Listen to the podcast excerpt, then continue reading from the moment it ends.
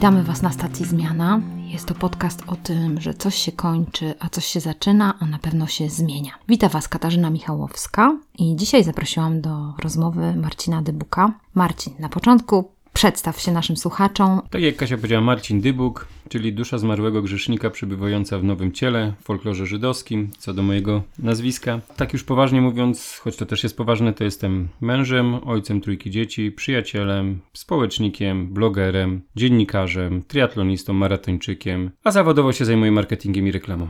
Miałam, słuchajcie, taki pomysł, że zazwyczaj z Tomkiem dyskutowaliśmy na temat, pamiętacie nasz podcast o zaufaniu społecznym, albo o Smart City, albo o naszym takim życiu w takim zagonieniu online'owym. Różne tematy dotykaliśmy, a ponieważ Marcin, mimo że się zajmuje marketingiem, co prawda nie każdy tak mówi, że to idzie w parze, że ktoś, kto się zajmuje marketingiem jest osobą refleksyjną, ale ja zauważyłam taką sferę refleksji Marcina i chciałam właśnie dzisiaj, żebyśmy to poruszyli. I mówię dlaczego, ze względu na to, że przeczytałam taki wpis Marcina na jego blogu. Możesz teraz powiedzieć czas na reklamę, jak się nazywa Twój blog? Magielrodzinny.pl Magielrodzinny.pl, oczywiście zalinkujemy go pod podcastem. I Marcin poruszył taki temat, skąd ta nienawiść. I chciałabym, żebyśmy trochę o tym porozmawiali. Dotyczy to takich słów, których nie zatrzymujemy, których wypowiadamy bezmyślnie, ranimy się wzajemnie. Zacznę może od takiego wątku osobistego i przeczytam początek Marcina wypowiedzi.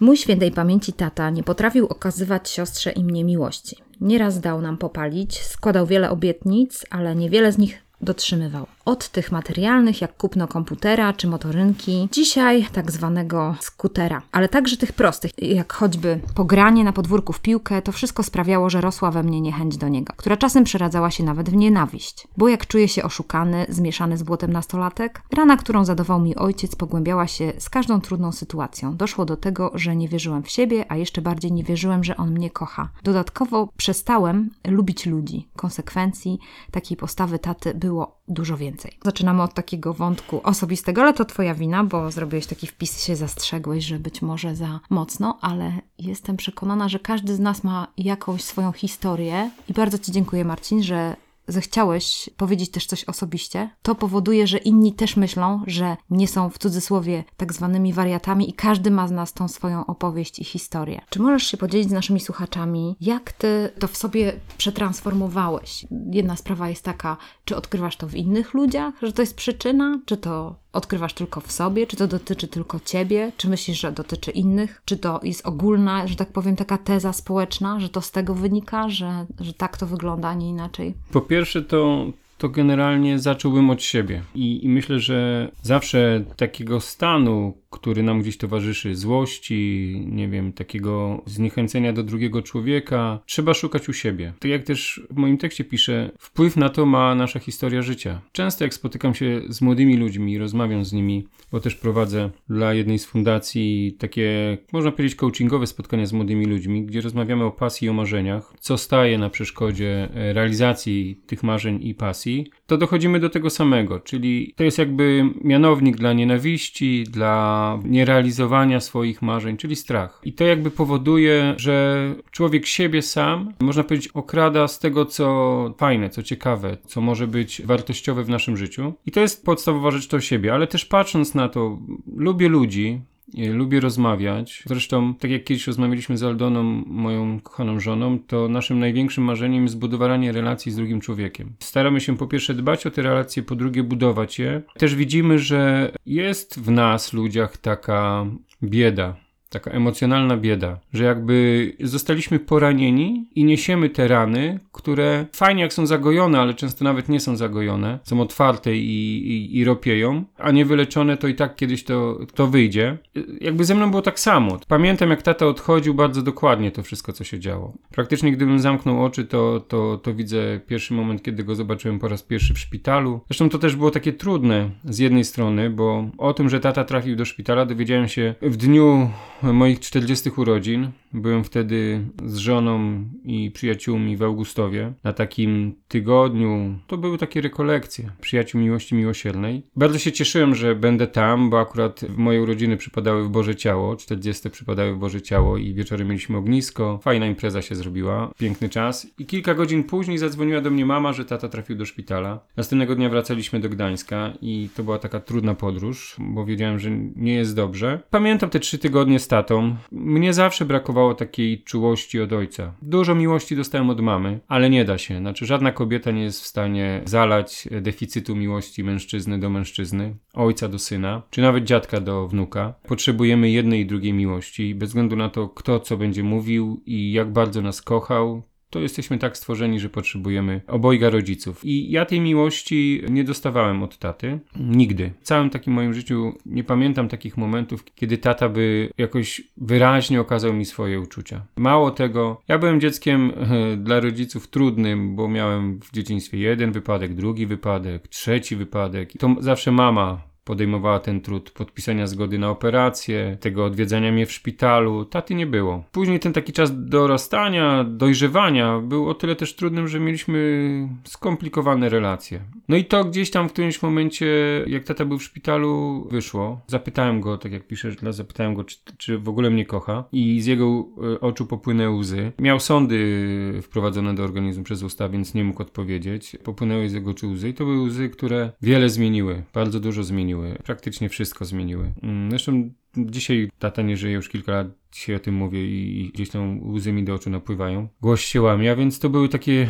dobre łzy. I pamiętam jak tata umarł, i napisałem pierwszy tekst, no nie, nie bójmy się powiedzieć kocham, to pamiętam jak mi kolega napisał, że miałem szczęście, że chociaż tych ostatnich dniach tata mi powiedział kocham, czyli ja powiedziałem wcześniej ojcu kocham, bo on dopiero nad grobem ojca mógł wypowiedzieć te słowa. No bo nasza historia znaczy jest bardzo trudna i jakby patrząc na to wszystko trzeba spojrzeć na historię. Właśnie w ten sposób chciałem jakby do tego wszystkiego podejść, mhm. popatrzeć, poszukać źródła tej trudnej relacji mojej z moim tatą. I ja dzisiaj nie mówię stary, ojciec, ja mówię tata. Mhm. A jak piszę to przez duże T, bo to jest człowiek, który dał mi bardzo dużo, dał mi ogromną miłość. Mimo tego, że ono było nieodczuwalne, to wsparcie. Ciężko pracował na to, żebyśmy mieli jak żyć. Nie potrafił okazać miłości, bo nigdy go tego nie nauczył. Bo jak popatrzyłem w historię naszej rodziny, nikt mu tej miłości nie okazał. Wręcz przeciwnie, wręcz doświadczył też zranień. Bo jego ojca, mojego dziadka też nikt tego nie nauczył. Dziadek najpiękniejsze lata swojego życia przeżył w obozie pracy podczas II wojny światowej. Później też musiał uciekać, bo urodził się na terenach byłej Ukrainy, a więc, e, znaczy dzisiejszej Ukrainy, wtedy Polski. I musiał uciekać, też nie wiedział, co się będzie działo z nim. A jeszcze patrząc trochę wstecz na jego rodzinę, no to był z rodziny wielodzietnej i pracującej na roli, a więc tam nie było jakby takiej umiejętności. A jeszcze popatrzymy szerzej, no to praktycznie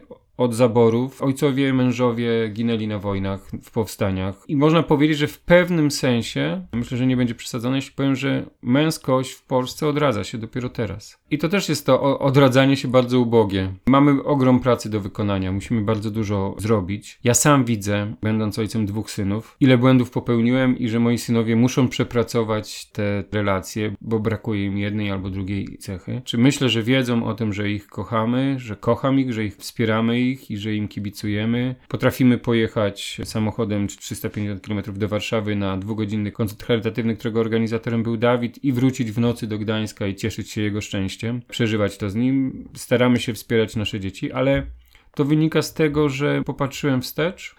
Druga rzecz, że chciałem popatrzeć wstecz. Trzeci element, że pragnąłem też prawdy o, o, swojej rodzinie, pragnąłem miłości. Tą miłość wcześniej otrzymałem, bo w wieku 18-19 lat byłem chłopakiem zagubionym, poranionym, który gdzieś tam szukał przyjaciół, znajomych ludzi, którzy go zaakceptują takim, jakim jest, który nie będzie musiał nie wiadomo co robić, wygłupiać się, żeby być lubianym. No i tak trafiłem do duszpasterstwa akademickiego w Ojcu Franciszkanów w Gdańsku. Tam praktycznie się też zaczęło jakby takie spoglądanie na siebie, proces odbudowywania się. Tam poczułem też, że ktoś mnie kocha i tam zacząłem pracować. A więc można powiedzieć, że jak zacząłem w wieku 19 lat, to w wieku 20 paru lat dopiero powiedziałem tacie, że go kocham, a w wieku dopiero 40 lat my z moim tatą się spotkaliśmy w dosyć trudnych okolicznościach. Chociaż mój tata też się zmieniał. Znaczy pamiętam coś takiego, że mój tata był ciężko chorym człowiekiem. Jak poszedł na emeryturę, to ciężko zaczął chorować. Miał wydolność serca na poziomie 30%, miał miażdżycę, żył, był po zawale,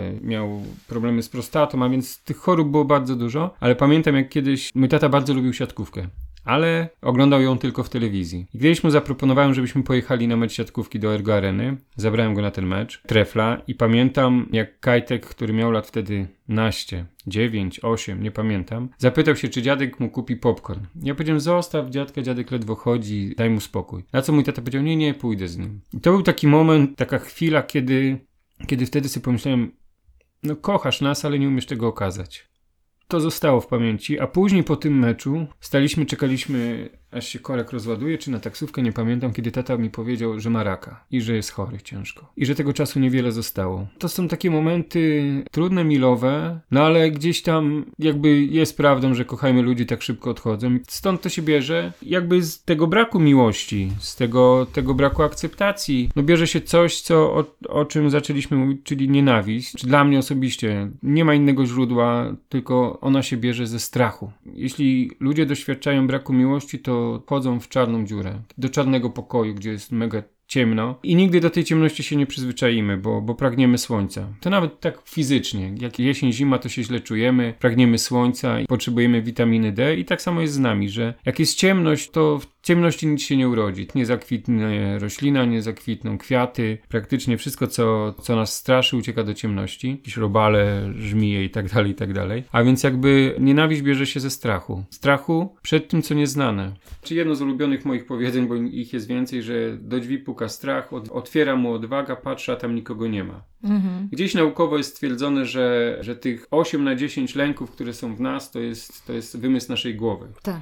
Że de facto my sobie gdzieś tam budujemy ten lęk przed czymś i sam się z tym spotykam. Doświadczyłem tego w życiu wielokrotnie. No i jest kwestia tego, czy będziemy potrafili i chcieli ten strach nad nim zapanować i znaleźć jego źródło i jakby popracować. Jak ktoś mnie dzisiaj zna, to mówi, że lubię ludzi i to prawda, że, że się ludzi nie obawiam, że się ludzi nie boję, a jak mu mówię, że kiedyś bałem się ludzi, to nie mogą w to uwierzyć. Znaczy jakby nie wyobrażają sobie tego, jak to możliwe. I pamiętam, jak poszedłem do wieczoru Wybrzeża do pracy, do, jako praktykant, jedną rzecz, której nie znosiłem robić, zresztą nie tylko ja, ale ja wyjątkowo, to sądy ulicznej. Mhm. Jak miałem zrobić sądę uliczną, to po prostu albo prosiłem kumpla, żeby to zrobił, albo uciekałem i wrabiałem kogoś w tą sondę, ale nie, nie lubiłem tego, dlatego że trzeba było zapytać kogoś o imię, nazwisko, pozwolił zrobić zdjęcie i jeszcze go o coś zapytać. Ale też jakby zauważyłem, że to jest świetne ćwiczenie do tego, żeby jakby pokonywać lęk, przełamywać samego siebie. I w końcu zacząłem też to robić. Później podobnym bardzo przykładem jest to, że jak przyszedłem do pracy do, do Radia Gdańsk i zostałem szefem biura marketingu i reklamy, to zauważyłem, że są ludzie, prezesi, dyrektorzy, właściciele firm, przed którymi ja czuję jakiś dziwny lęk taki nieokreślony. Znaczy jakby nie potrafiłem z nimi usiąść i porozmawiać. Byłem dyrektorem w radiu, nosiłem z zespołem sukcesy, a byli ludzie, z którymi nie potrafiłem rozmawiać albo nie chciałem z nimi rozmawiać. Wyznaczyłem sobie jednego takiego prezesa, który jak wchodził do radia, to generalnie było słychać, że on wchodzi, a, a my mamy biuro na samym dole. I powiedziałem sobie, że zawsze, że jak on przychodzi, to idę z nim porozmawiać. A zanim weszli do audycji, to zawsze czekali jakby tam z kawą, z wodą, herbatą. Mieliśmy taki stolik, krzesła i ja tam podchodziłem i witałem się z tym prezesem i rozmawialiśmy. Pierwszy raz porozmawiałem, nie ukrywam, że było to bardzo ciężkie. Mówię,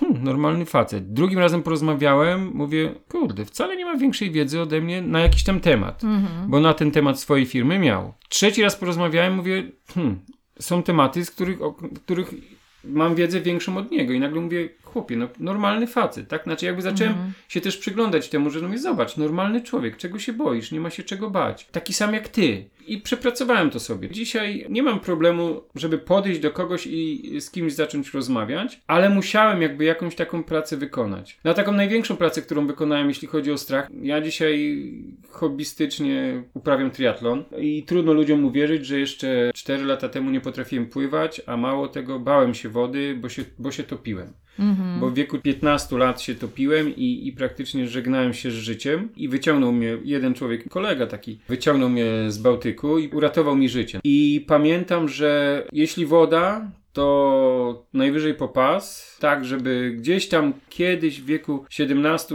18-19 lat nauczyłem się jakąś pokraczną żabką pływać, albo może inaczej utrzymywać się w wodzie, ale pod warunkiem, żeby było dno. No i jak zacząłem biegać, to byłem takim klasycznym neofitą. Zacząłem bardzo dużo biegać, za dużo rozwaliłem kolano i lekarz mi powiedział, że praktycznie teraz to albo rower, albo pływanie, żeby wzmocnić mięśnie i żeby to rehabilitować. I pamiętam, ja mówię, pływać? Panie, ja się boję wody, nie ma mowy, po prostu zapomnij pan, nie ma mowy. Gdzieś tam e, we mnie pojawiała się taka chęć, że chciałbym się nauczyć pływać, że jakby pokonać ten strach, dlatego, że pamiętam jak mieliśmy, miałem 30 parę lat, to byliśmy z dziećmi w Grecji i był taki basen przy hotelu, gdzie tam było, no tak wypłycenie tam metr 60, a najgłębsza woda 3 metry z hakiem. I pamiętam jak Kajetan, pięcioletni Kajetan wskoczył mi na plecy, gdzieś na tym środku takiego basenu, wskoczył mi na plecy i ja dostałem wtedy szału. Tak spanikowałem, tak się zdenerwowałem, że wydarłem się na niego, rzuciłem go z tych pleców, ludzie się wszyscy na mnie patrzyli, było mi tak strasznie głupio i ja mówię, Boże, i, i też sobie tak myślałem, jaką traumę ma, będzie miał mój syn w tej chwili z powodu tego, co ja mu zrobiłem. I pomyślałem sobie wtedy po raz pierwszy, że tak nie może być, że jakby ten strach trzeba pokonać. I znowu minęło kilka lat, nadarzyła się taka okazja, że gdański Mosir w osobie Marcina Wojciechowskiego zwrócił się do nas z propozycją, żebyśmy zrobili wspólną akcję Aktywuj się w triatlonie. Biegaliśmy, a on przyszedł z propozycją Aktywuj się w triatlonie. Bardzo mi się ten pomysł spodobał i zrobiliśmy taki konkurs na antenie Radia Gdańsk. I ja też zostałem jakby włączony do tej ekipy, 40 chyba osób. Pamiętam jak poszliśmy na basen, kazano nam wskoczyć do basenu i pływać.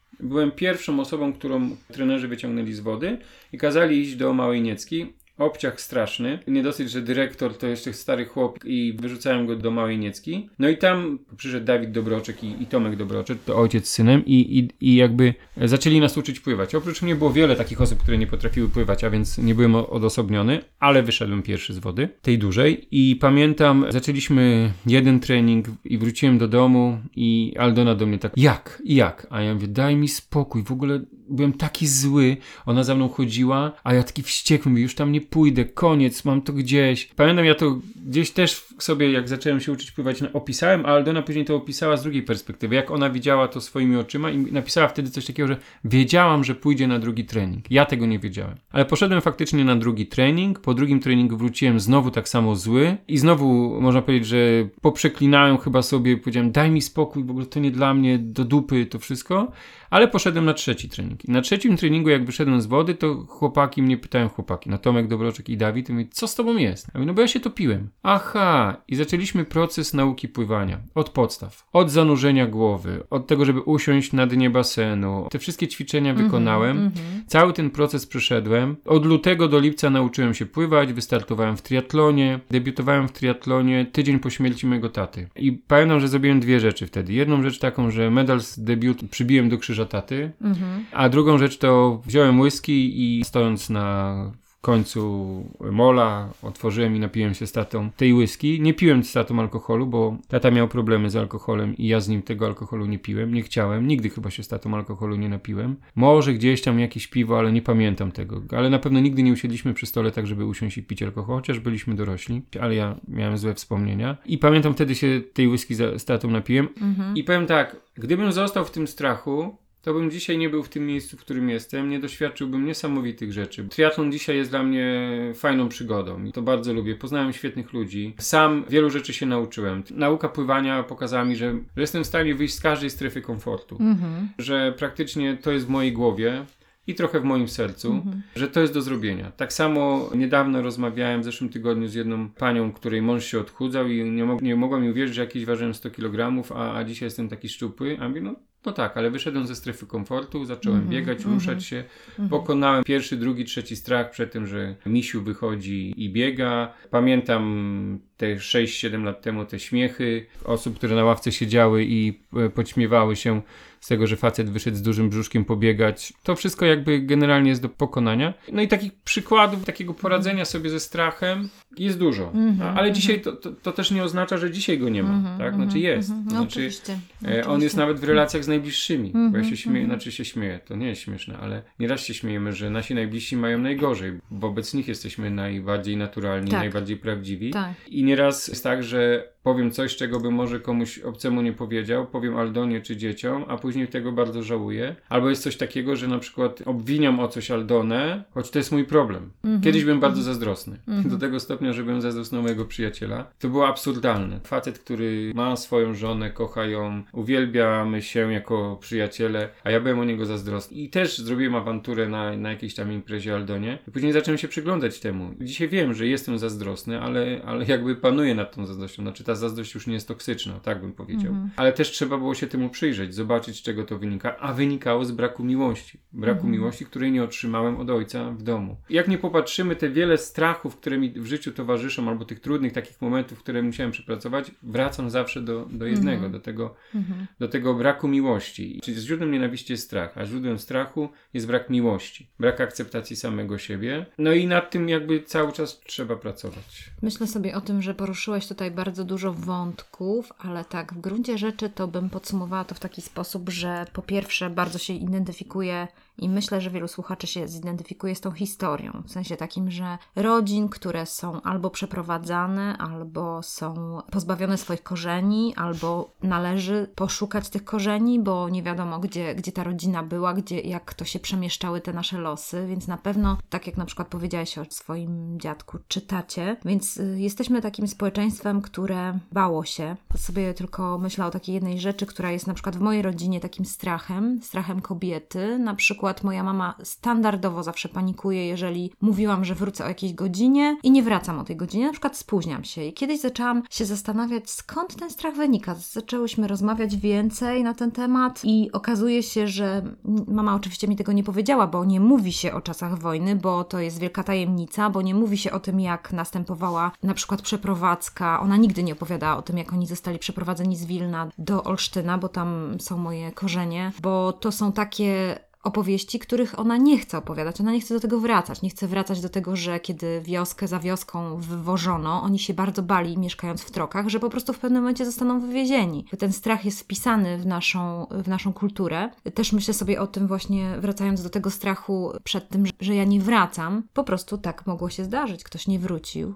Mój dziadek nie wrócił, nie? został zabity, po prostu zginął. Z tym strachem kobiety musiały żyć. Ten strach oddały swoim córkom, córki oddają swoim dzieciom. Sobie tak, obdarowujemy się wzajemnie. Ja pamiętam, Mhm. że mój dziadek ze strony taty praktycznie można powiedzieć, że zabrał niemalże całą historię do grobu. Mhm. Był bardzo tajemniczy i bardzo ciężko było się czegokolwiek od niego dowiedzieć. Mnie się udało tam kilka takich elementów, skrawków życia poukładać i, i myślę sobie, że aha, też bym się bał. Mhm. Znaczy ro, zrozumiałem go. No ja się bardzo starałem dowiedzieć od mojego dziadka, co jest, co w trawie piszczy, do tego stopnia, że kiedyś go upiłem i tak mi nic nie powiedział. A Mhm. więc jak sobie pomyślę o tym, że naprawdę już upity przez wnuka dalej nic nie mówił, no to musiał mieć naprawdę, znaczy Głęboki nawet nie lęk. miał, tak, Mhm. głęboki lęk, ale też Mhm. traumatyczne przeżycia, Tak. bo miał. Tak. Bo tak jak mówię, trochę, trochę udało mi się tam powyciągać, poskładać, Mhm. Mhm. poukładać, to, to wiem, że, że, że to nie było łatwe życie, że on się generalnie bał cały czas.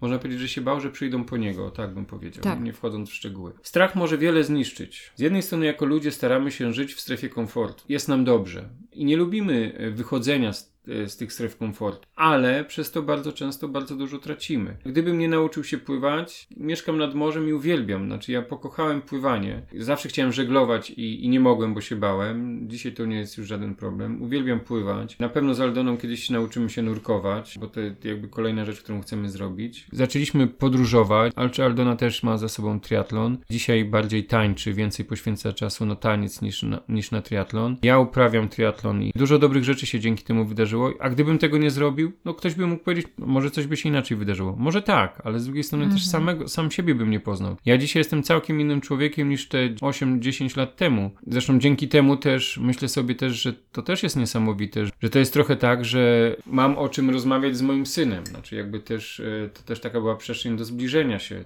Dawid też uprawia triatlon i był moment, że świetnie sobie radził w tym triatlonie, ale później musiał podjąć decyzję, czy chce iść bardziej w triatlon, czy w życie. I kiedyś usłyszeliśmy od takiego dobrego mojego trenera, że słuchaj, jeśli ma inne talenty, to nie pchaj go w sport, bo już troszkę za późno dla niego było na ten sport i faktycznie Dawid uprawia triatlon tak jak ja, hobbystycznie i rekreacyjnie. I tym się bawi, ale to też jest świetna przestrzeń, gdzie ojciec z synem może porozmawiać. Kajetan teraz 14-15 latek zaczął uprawiać crossfit, a więc i też e, bardzo to lubi. I pewnie też za chwilę przyjdzie nam trochę potrenować razem bo to jest taka fajna przestrzeń, gdzie można ze sobą być. Gdybym siedział na kanapie z wielkim brzuchem, popijał piwo, jadł chipsy, na pewno bym tutaj tych, tych relacji ze swoimi Mhm. dziećmi nie budował. Mhm. Jak odnaleźć tą zależność? Wiesz, jak to połączyć? Bo to, czego doświadczyliśmy, co dostaliśmy, takie narzędzia do tego naszego życiowego plecaka, one są raz lepsze, raz gorszej jakości. Czasami właśnie to jest ten brak powiedzenia kocham cię. Ja też jeszcze tutaj zrobię taką dygresję, że dokładnie się po tej stronie kobiet, bo nie tylko jeżeli chodzi o kryzys, ty mówisz o kryzysie męskości, ja sobie myślę o tym, że podobną ścieżkę w moim życiu przeszłam ze względu na to, że musiałam zrozumieć, że ktoś mnie kocha, tutaj kieruję słowa w kierunku Boga, żeby zrozumieć, że jestem kochana.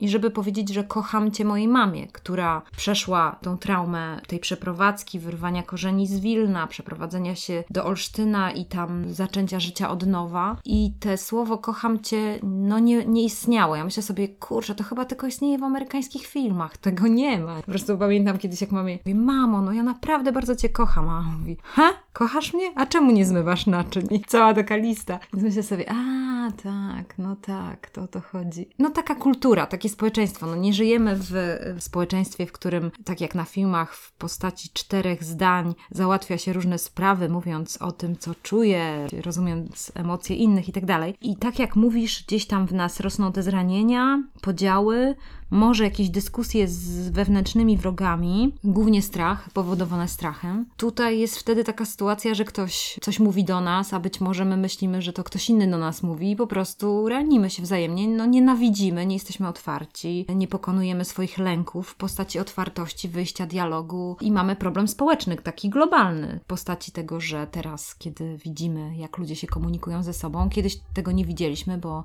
to było bardziej zakryte, nie widzieliśmy jak dyskutują, bo teraz dyskutują w sieci i możemy każdą dyskusję prawie że zobaczyć, którą chcemy. Nie jest to miłe, nie jest to fajne, nie jest to budujące.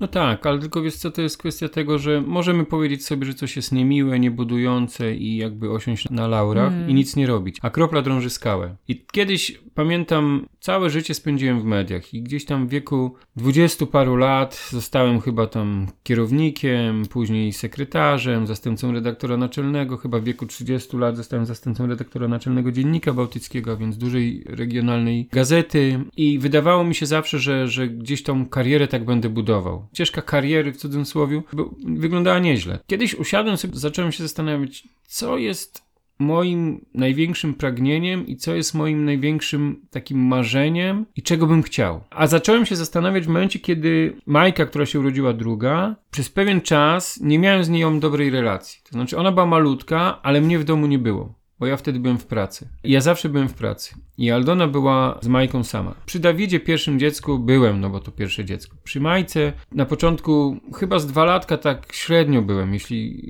i brakowało mnie. Później zacząłem te relacje sobie uświadomiłem, zacząłem je odbudowywać. Jak kiedy się zastanawiałem, co jest dla mnie największym zadaniem, największym moim pragnieniem, to to, żeby wychować dobrze moje dzieci. To to, żeby moi synowie byli dobrymi mężami, dobrymi ojcami, choć dzisiaj żaden z nich nie mówi, że będzie miał żonę i dzieci. I żeby moja córka była dobrą żoną, dobrą mamą, dobrą przyjaciółką. I kiedy patrzę dzisiaj na moje dzieci, albo słyszę czasami od ludzi, jak mi mówią, jakie mam cudowne dzieci, to sobie myślę, zrobiłeś to. Choć cały czas to przede mną, bo ciągle dzieci są tylko nastolatkami i ciągle musimy ich wspierać w tym trudzie. Mogę powiedzieć tak, że mam trzy wydarzenia, które budują we mnie takie poczucie dumy. Pierwsze to jest właśnie to, że koncert charytatywny Szkoły Głównej Handlowej w Warszawie, której Dawid jest studentem. Dawid był koordynatorem całego koncertu. Przygotowali koncert, podczas którego studenci z Uniwersytetu Warszawskiego i SGH śpiewali piosenki świąteczne albo kolendy i tak dalej, i tak. I ogromne przedsięwzięcie. Na tym koncercie było z 3000 osób publiczności, 30 chyba paru wykonawców. Do tej pory podczas tych koncertów były licytacje różne. Można było zlicytować tam kolację z Leszkiem Balcerowiczem, z Adamem Bieleckim, Himalaistą. Dawid załatwił kolegami płytę Depeche Mode z autografami i tak dalej, i dalej. Tych gadżetów było dużo. I pamiętam, byliśmy na tym koncercie i przez 12 lat najwyższa kwota, jaką zebrali na cel charytatywny, to było tam 20 parę tysięcy. A Dawid w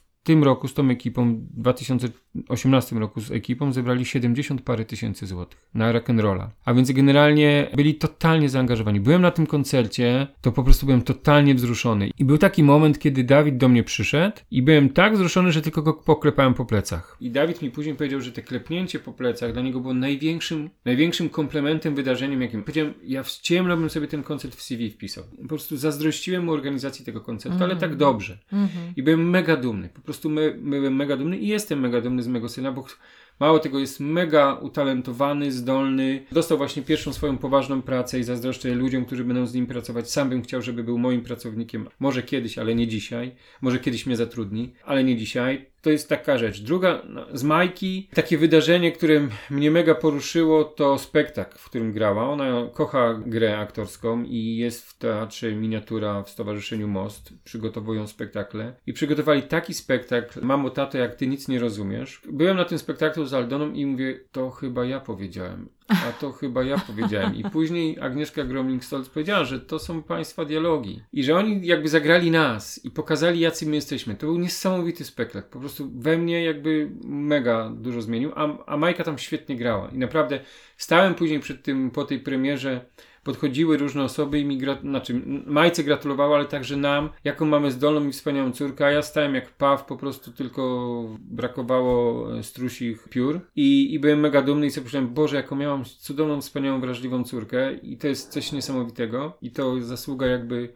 Aldony i, i moja. Nie boję się tego głośno powiedzieć, że mamy w tym swój udział. A dla odmiany kilka dni temu Kajetan, który, e, tak jak powiedziałem, zaczął uprawiać crossfit podnoszenie ciężarów. Trafił do takiego trenera, bardzo fajnego trenera, Piotka i przyszedł do mnie i mówi, taty, bardzo się tym zainteresował i mówi, znalazł swoją przestrzeń, bo w tej przestrzeni triatlonowej, biegowej się nie odnajdywał. E, to nie była jego bajka. E, szanowaliśmy to, nie mieliśmy z tym najmniejszego problemu, ale cały czas jakby próbowaliśmy mu pomóc, żeby coś znalazł i on znalazł i przyszedł do mnie i powiedział, tato, mógłbym przygotować, mógłbym zrobić wywiad z Piotrem? A ja mówię, no nie, oczywiście, że jasne, że tak. Mówię, to, ale co mam zrobić? Ja mówię, to usiądź, poczytaj kilka artykułów wywiadów, przygotuj pytania i przyjdź z tymi pytaniami do mnie i zobaczymy, czy będą dobre. Najwyżej ja ci pomogę, ci poprawię je. I Kajetan do mnie przyszedł 14 lat, zaznaczam, z 17 pytaniami. W ogóle to był niesamowity, niesamowity czas, jak siedzieliśmy razem, rozmawialiśmy. Najpierw mu podawałem artykuły, przeczytaj ten wywiad, ten wywiad jest dobry, przeczytaj ten, dlaczego ten wywiad z Robertem Lewandowskim jest taki dobry. On, on analizuje to,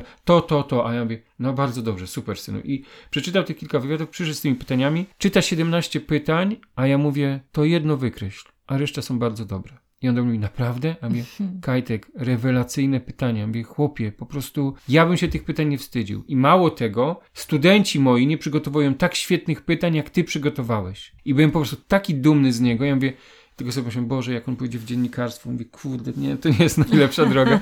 No, to jest dobra droga, bo ciekawa, bo jest spotkanie z drugim człowiekiem, ale i byłem mega dumny. W tych momentach widzę, jak, jaki fajny kawał dobrej roboty wykonaliśmy i ale też widzę jakby też po dzieciakach naszych przyjaciół, jak ich dzieci, jakie są ich dzieci. I to też jest piękne patrzeć, jak rodzice świadomie poświęcają czas i energię, wychowują i później jakie te dzieci są. I myślę też sobie, że to jest troszkę też taka odpowiedź na to, co my możemy zrobić z tą, tą nienawiścią. Ja też rozmawiam często z młodzieżą, prowadzę takie spotkanie o marzeniach i pasjach. Pytam ich, co jest ich marzeniem, co jest ich pasją i oni opowiadają. Jedni mają pasję, inni nie mają, jedni mają marzenia, drudzy nie.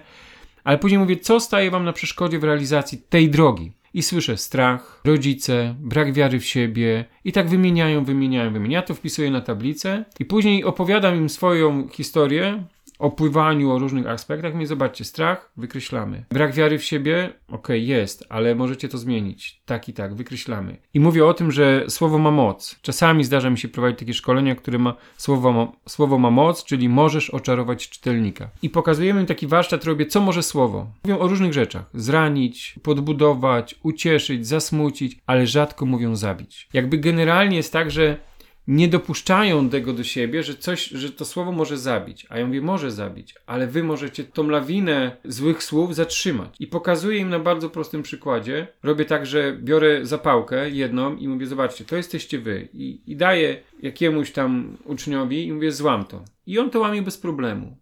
I mówię, to jest każdy z was. Indywidualnie z was można łatwo złamać, można na, na, was coś wymusić, zastraszyć was, nawet, że tak powiem, zmieszać z błotem. Wyjmuję cały pęk zapałek i mówię, złam to teraz. I mówię, to jest cała wasza klasa. I od was zależy, czy wy to zatrzymacie, ten hejt, tą przemoc.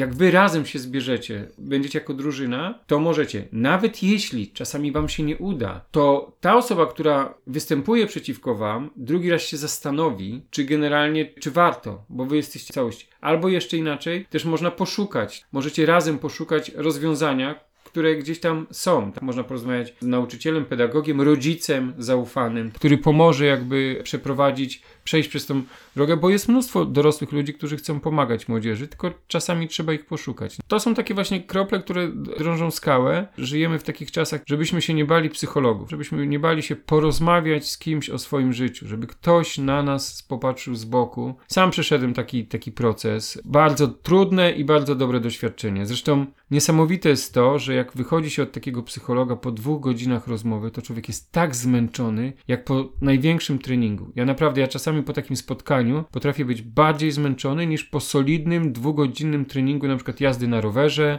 albo biegania. I po prostu idę spać. Wykonujemy taką pracę, tylko że ta praca później przynosi takie efekty, niesamowite, oczyszczające, że, że po prostu warto. No tylko trzeba sobie zadać trud. To trochę tak jak Mhm. chcemy zacząć biegać, to musimy wyjść pobiegać. Mhm. Jeśli chcemy coś dla siebie zrobić, to musimy po prostu wykonać ten pierwszy krok. On nie jest łatwy. Nie? Mhm. On bardzo często nie jest łatwy. Dlatego warto sobie wyznaczać pewne cele i wyznaczając sobie te cele, nawet mówić o nich głośno. Tu strach może być sprzymierzeńcem, bo to jest właśnie to, że jak ktoś mnie pyta, jak to zrobić, jak coś osiągnąć, tak młodzież pyta, jak pan to zrobił, że biega pan teraz poniżej 40 minut, w wieku 45 lat, 10 kilometrów. Ja mówię, no wyznaczyłem sobie cel i powiedziałem głośno, podczas tej imprezy chcę przebiec 10 kilometrów w takim czasie i jak wyznaczam sobie już cel i wyznaczam sobie plan działania i te małe kroki do tego dużego kroku, znaczy do dużego celu, no to jak już to ogłoszę światu, to już później głupio się wycofać z tego i to mnie często ten strach mobilizuje mnie do tego, żeby jednak wyjść na ten trening i nie martwić się, że pada deszcz, czy jest zimno i tak dalej. To jest też kwestia zaplanowania i, i chęci.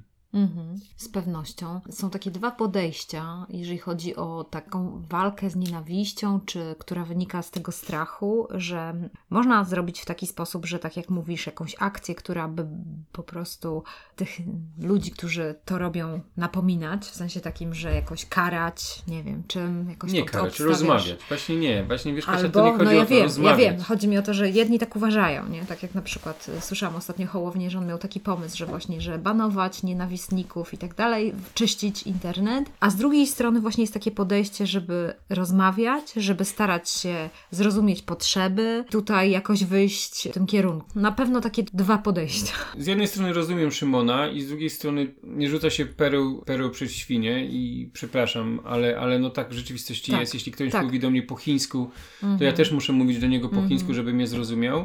I czasami no po prostu nie ma sensu czegoś robić albo próbować. Ale, ale jakby też jest kwestia tego, że jeśli nie spróbujemy zrozumieć drugiego człowieka. Takie wydarzenie. Miałem kiedyś lat, nie wiem ile ja miałem, 17 lat, 18. Był taki kolega w jednej grupie towarzyskiej. Nie znosiłem gościa. Po prostu nie, znaczy tak mnie do szału doprowadzał, że po prostu ja na jego widok to czerwony się robiłem. I wiem też, że on mnie nie znosił. Po prostu tak samo. Generalnie się nie znosiliśmy. Co się stało, że się polubiliśmy? Ktoś wpadł na pomysł, człowiek, który wtedy z nami pracował, że powiedział nam, że musimy wyremontować jeden, jedno, jedno pomieszczenie. Wymalować pomieszczenie. Spędziliśmy kilkanaście godzin wspólnie razem. Jakoś tak dziwnie wychodziło, że nikt nie przychodził nam pomagać. I razem malu- e, remontowaliśmy to pomieszczenie. Podczas tego malowania poznaliśmy się i nagle stwierdziliśmy, kuźle, jak, jakimi my jesteśmy fajnymi ludźmi. I mówię, Witek, ty jesteś fajny gość.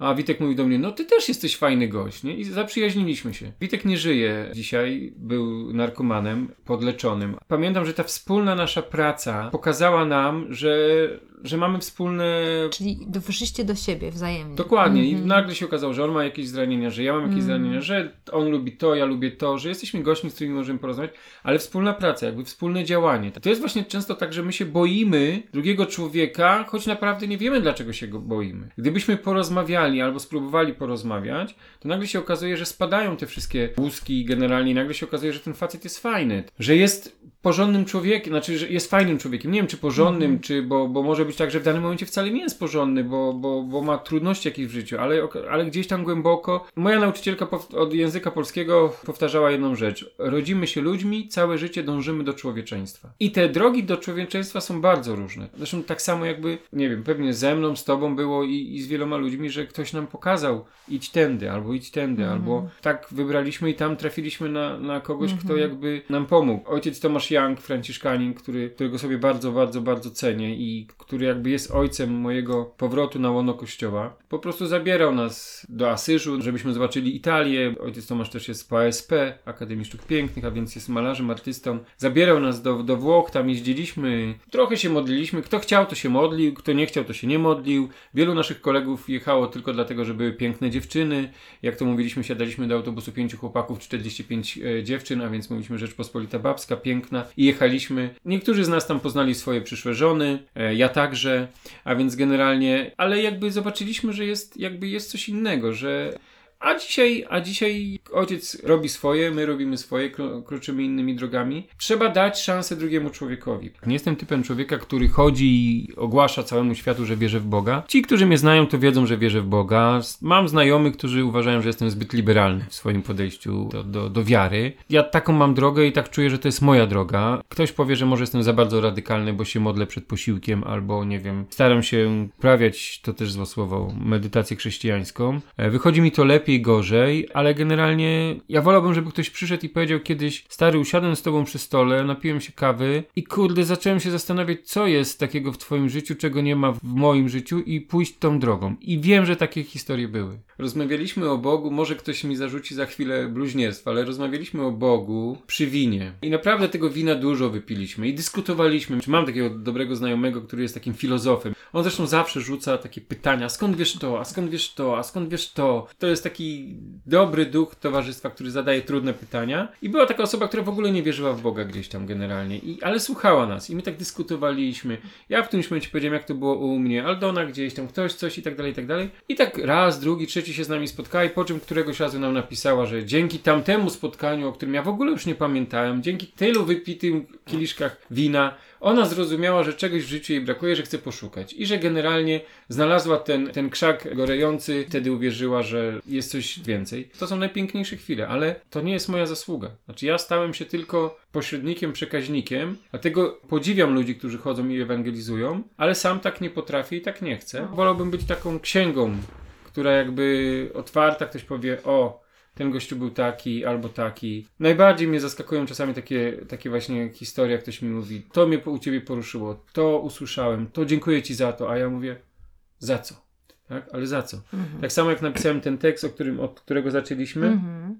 i przeczytałem pod tym tekstem jedno słowo, dziękuję. Mhm. Sobie popatrzyłem wtedy na mojego kolegę i mówię, hmm, widocznie też miałeś trudną historię w życiu, ale nie umiałeś tego wypowiedzieć i pewnie to dla ciebie było ważne. Aldona mówi, że czasami piszesz za odważnie. Ja się staram już naprawdę wyczyszczać z pewnych takich osobistych wątków. Aldona, no nie, nie umiem inaczej. Znaczy jakby po prostu nie umiem inaczej, to, jest, to jestem ja, taki jestem. No jeśli ktoś mnie kiedyś, przepraszam za wyrażenie, zdzieli po łbie moją własną pałką, to trudno. Znaczy to trudno, ale wierzę Tak. w to, że jakby to przyniesie komuś ulgę. A kiedyś też usłyszałem, że po takim tekście ktoś mi powiedział, że poszedł do ojca porozmawiać z nim.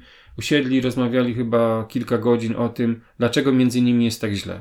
Kropla drąży skałę. Na koniec chciałabym właśnie przeczytać tych kilka Twoich zdań, które mogłyby takim być zamknięciem tej rozmowy. Strach budzi nienawiść, a jej skutki są przeróżne. Na początku nie chcemy kogoś znać, zaczynamy źle o nim myśleć, później mówić, a niekiedy nawet możemy kogoś zaatakować. Wszystko, co jest inne, nam nieznane, wywołuje uczucie, którego tak bardzo nie lubimy. Strach. Ten nieprzepracowany, nieopanowany wywołuje u nas kolejne niekomfortowe stany. I tak się spirala nakręca. To jest ciekawe wyjście i zakończenie tej rozmowy, że jeśli Który może być początkiem. które może być początkiem również. Początkiem, żeby rozbroić bombę, jak to mówi Marcin w swoim tekście. Też zalinkujemy, żebyście mogli go sobie w całości przeczytać. W każdym razie, no może to jest droga do pojednania, może to jest droga do tego, żeby ten pierwszy mały kroczek zrobić od samego siebie, nie może tylko na pewno, żeby zapytać się, czego się boję. To nie jest pytanie, że, że przestań nienawidzić, przestań to robić, tylko pomyśl, czego się boisz. To jest inne pytanie, które zupełnie może dać tak zaskakujące odpowiedzi. Nagle możemy zacząć w ogóle coś zmieniać w swoim życiu, może wychodzić właśnie ze strefy komfortu, może zadać komuś jakieś dobre pytanie i posłuchać. Ten tekst zrodził się też trochę po, po tragicznych wydarzeniach i śmierci Pawła Adamowicza. Zacząłem nawet taki tekst pisać. Co możemy zmienić w swoim życiu? I zacząłem pisać minutę po minucie. Wstać rano i uśmiechnąć się do żony. Przywitać się z dziećmi, zrobić śniadanie, wyjść na dwór z psem i przywitać się z sąsiadem, powiedzieć dzień dobry i tak dalej, i tak dalej. Nie skończyłem tego tekstu, może kiedyś go skończę. Ale jedną rzecz wprowadziłem, która bardzo mi się kiedyś podobała u mojego szefa. On przychodząc do pracy witał się z każdym podając rękę. Ja powiedziałem sobie, okej, to jednym z spuścizn e, Pawła Adamowicza w moim życiu będzie to, że będę się witał z moimi pracownikami, podając im rękę. I powiem ci, że uśmiech na twarzy, albo teksty, a co się stało? A dlaczego? Ale to miłe, ale to fajne. O, jaka fajna świecka tradycja. Prosty gest. Kiedyś też zadałem młodym ludziom, calistom takie pytanie: bycie miłym się opłaca. Używanie słów dziękuję, proszę, przepraszam się opłaca. Na co jedna dziewczyna oburzona, ale jak to? Gdzie się opłaca? A ja mówię, no zobacz. Mnie tego uczyła Jolka Koczurowska, która mówiła tak: Marcin, idąc do sklepu, wchodząc do małego warzywniaka, powiedz dzień dobry. I bądź miły dla pani. No ale jaki będzie efekt? Zrób to. Poszedłem do sklepu, mówiłem dzień dobry, raz, drugi, chwilę porozmawiałem z y, panią, która tam pracowała. Efekt końcowy był taki, że jak kiedyś przyszedłem i mówię, o dzień dobry, pani tam Marysiu, poproszę pomidory. Pani Marcinie, nie te, te są już brzydkie. Spod lady dostałem piękne ten. Oczywiście nie o to chodzi, nie o ten materializm chodzi, Tak. ale o tą jakby taką życzliwość i tak samo Jolka też powtarza zawsze, jesteś w sklepie wieczorem, uśmiechnij się do, ekspe- do kasjerki. Ona naprawdę zasługuje na to, jest zmęczona, e, pracuje na tej kasie 6 godzin, jest zmęczona. Uśmiechnij się, bądź dla niej miły, a ona ci się odwdzięczy tym samym. A uśmiech jest promieniem słońca i czy jest to opłacalne? Jest. Tylko, że e, czasami zastanawiamy się, jak możemy to przeliczyć. Na waluta tego się nie da przeliczyć na waluty. To jest po prostu coś niesamowitego. Pomysłów jest tysiące, ale właśnie też o tym właśnie, jak rzadko używamy dzisiaj słów dziękuję, proszę, przepraszam, jak rzadko się uśmiechamy. Tak. A to są tak małe rzeczy, które mogłyby tak wiele zmienić. Więc myślę, że to jest dobry tip, dobry pomysł dla naszych słuchaczy, żeby zaczęli od skończenia słuchania tego podcastu, od takiej zmiany, myśląc o tym, że co moglibyście zmienić w swoim życiu, bo to jest. Idźcie pożyczyć cukier od sąsiadki albo sąsiada. Dokładnie, tak. Bo to jest nasz taki prezent z Gdańska, który wysyłamy na całą Polskę i gdziekolwiek nas słuchacie, bo jednak te wydarzenia nas przemieniły i my chcemy stawać się lepsi. Dziękuję bardzo za rozmowę. Dziękuję.